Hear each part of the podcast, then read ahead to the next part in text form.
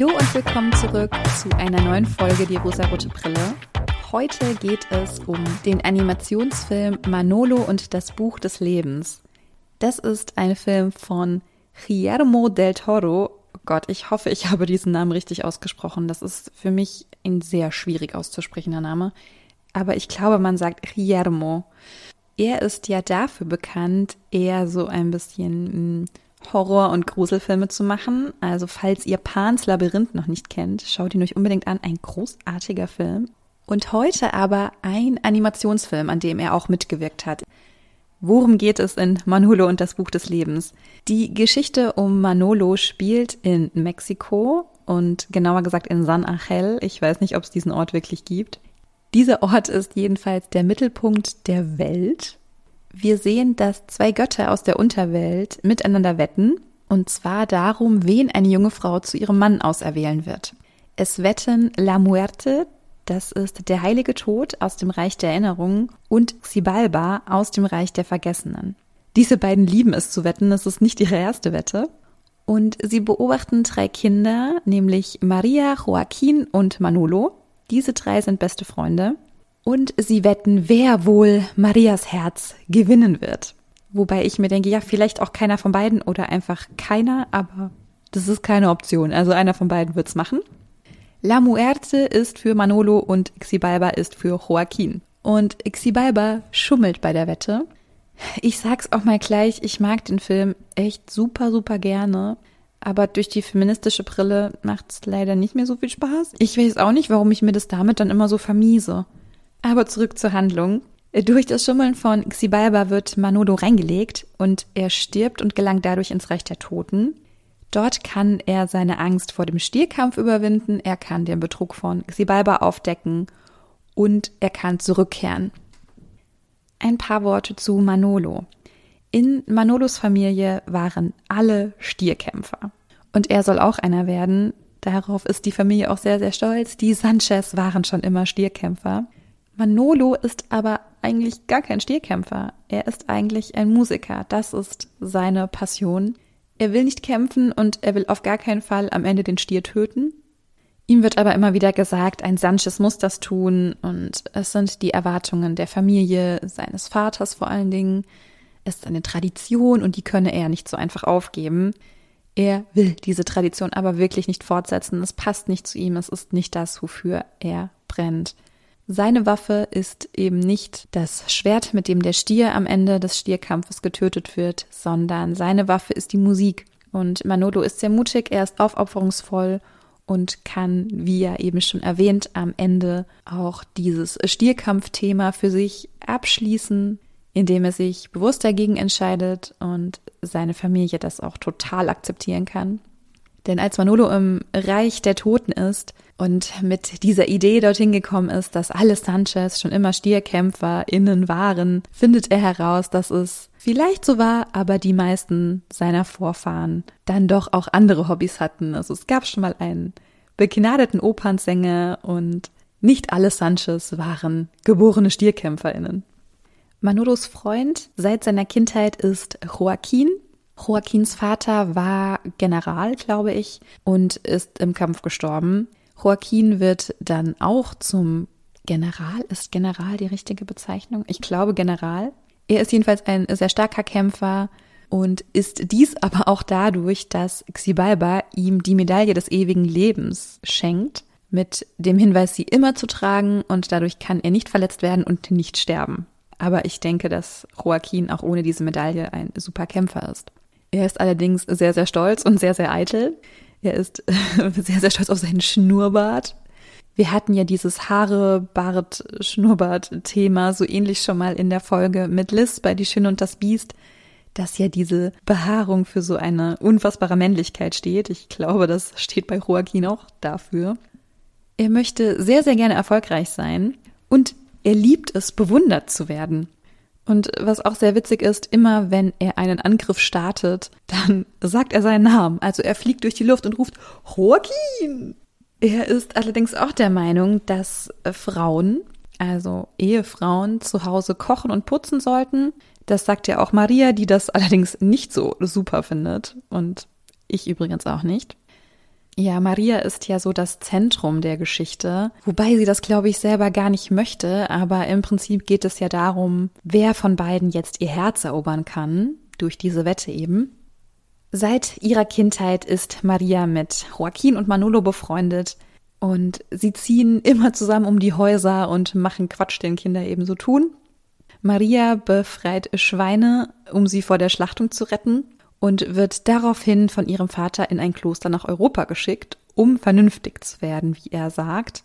Also ihr Vater hat sie ganz bewusst von ihren Freunden und der Familie getrennt, sie musste alleine nach Europa, damit sie zu einer guten Frau wird, wahrscheinlich. Also es wurde nicht so genau thematisiert, aber symbolisch ist das schon das, wofür es, glaube ich, stehen soll.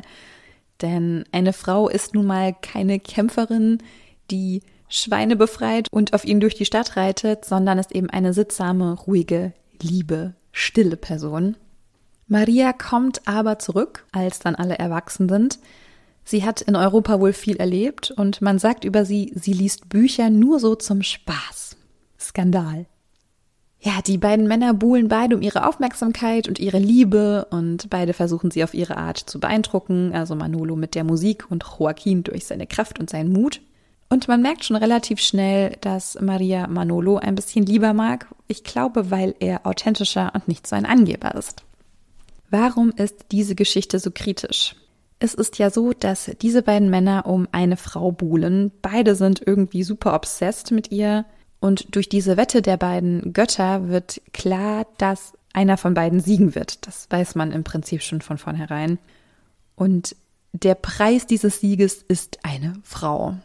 Zum einen muss man da ja erstmal voraussetzen, dass wirklich alle drei hetero sind oder wenigstens bisexuell, so ja, als ob Bisexualität irgendwo stattfindet. Das ist ja der unverrückbare Grundstein, dass alle drei heterosexuell sind und Maria sich auf jeden Fall für einen der beiden entscheiden wird. So als gäbe es keine andere Option.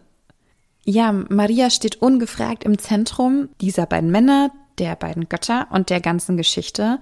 Ihre Entscheidung bestimmt die Wette. Und ja, sie entscheidet sich auch relativ freiwillig, wie ich finde, aber es ist trotzdem ein sehr, sehr konservatives Bild, was wir da sehen.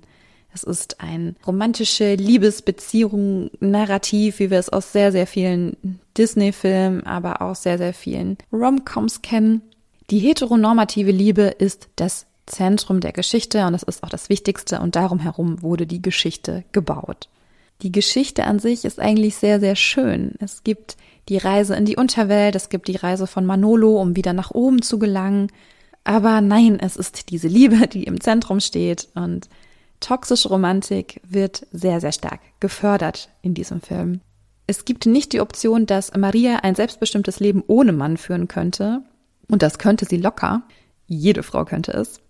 Aber das ist keine Option. Also diese Möglichkeit gibt es nicht. Das ist ein bisschen schade, dass das auch nicht so wirklich aufgezeigt wurde, dass sie vielleicht auch die Wahl getroffen hätte, keinen der beiden Männer zu wählen. Das ist schade, aber kennen wir schon aus vielen Filmen. Ja, aber warum rede ich über diesen Film? Warum möchte ich ihn euch trotzdem auf irgendeine Art und Weise empfehlen? Also ich mag den Film, weil er neben dieser Liebesgeschichte eine sehr, sehr schöne Musik hat und eine sehr, sehr schöne Optik. Denn es ist ein Animationsfilm, aber die Figuren, die wir da sehen, sind Holzfiguren. Diese Figuren sehen aus, als wären es mh, mm, Marionetten, also nicht so schlaksig lang wie Marionetten, aber es sind Figuren aus Holzstäben, die mit Ösen miteinander verbunden sind. Das sind die animierten Figuren, die wir sehen. Und Maria hat auch ein Schwein, das heißt Wutz. Und auch das hat ja so kleine Holzfüße und besteht aus Holz. Also es ist schon eine ganz besondere Optik, finde ich, die man jetzt so aus anderen Animationsfilmen nicht kennt oder auch eher nicht erwartet. Aber ich finde, genau das machte den Charme des Films auch ein bisschen aus. Ich mag den Film, weil er in der Unterwelt spielt und die mexikanische bzw. indigene Kultur aufzeigt, in der es ja sehr viel um Leben und Tod geht. Es gibt ja diesen ganz besonderen mexikanischen Tag der Toten, gibt es, glaube ich, in sehr vielen indigenen Völkern auch. Und das mag ich sehr. Ich, also ich mag dieses Narrativ von der Ehrung der Toten, das Gedenken an die Toten und dieser Glaube an eine Unterwelt, in der dann alle wieder zusammentreffen, was, glaube ich, im eurozentrischen Weltbild ja eher dieser Himmel ist. Also der Himmel, da kommen wir dann alle hin und da treffen wir aufeinander. Im mexikanischen ist es die Unterwelt, bei der wir wieder alle zusammenfinden und Partys feiern und ein super Leben haben. Also der Film erinnert sehr stark an den Disney-Film Coco, wenn ihr den kennt, der übrigens auch sehr, sehr schön ist. Man erfährt, dass der Tag der Toten etwas Besonderes ist und das Gedenken an die Toten. Und das hat mir sehr gut gefallen an dem Film. Er ist lustig, er ist auch bunt und er macht Spaß, auch wenn in diesem Zentrum diese Liebesgeschichte steht. Aber ich würde mich super freuen, wenn ihr das trotzdem als eine kleine Empfehlung betrachten könntet, auch wenn der Film nicht feministisch ist, also gar nicht feministisch, auch gar nicht divers. Oh man, er schneidet nicht gut ab. Ja, aber manchmal ist das so. Manchmal schaut man sich Filme an, die absolut unfeministisch sind und man liebt sie trotzdem unglaublich. Und so geht es mir mit Manolo und das Buch des Lebens. Ich wünsche euch sehr viel Spaß, wenn ihr Lust bekommen habt, den Film vielleicht doch anzuschauen. Ja, wenn ihr mögt, hören wir uns sehr, sehr gerne wieder in der nächsten Woche. Lasst es euch gut gehen. Der Sommer ist jetzt hoffentlich endlich da. Man kann die Zeit draußen verbringen. Habt eine schöne Zeit und wir hören uns nächste Woche wieder. Ciao.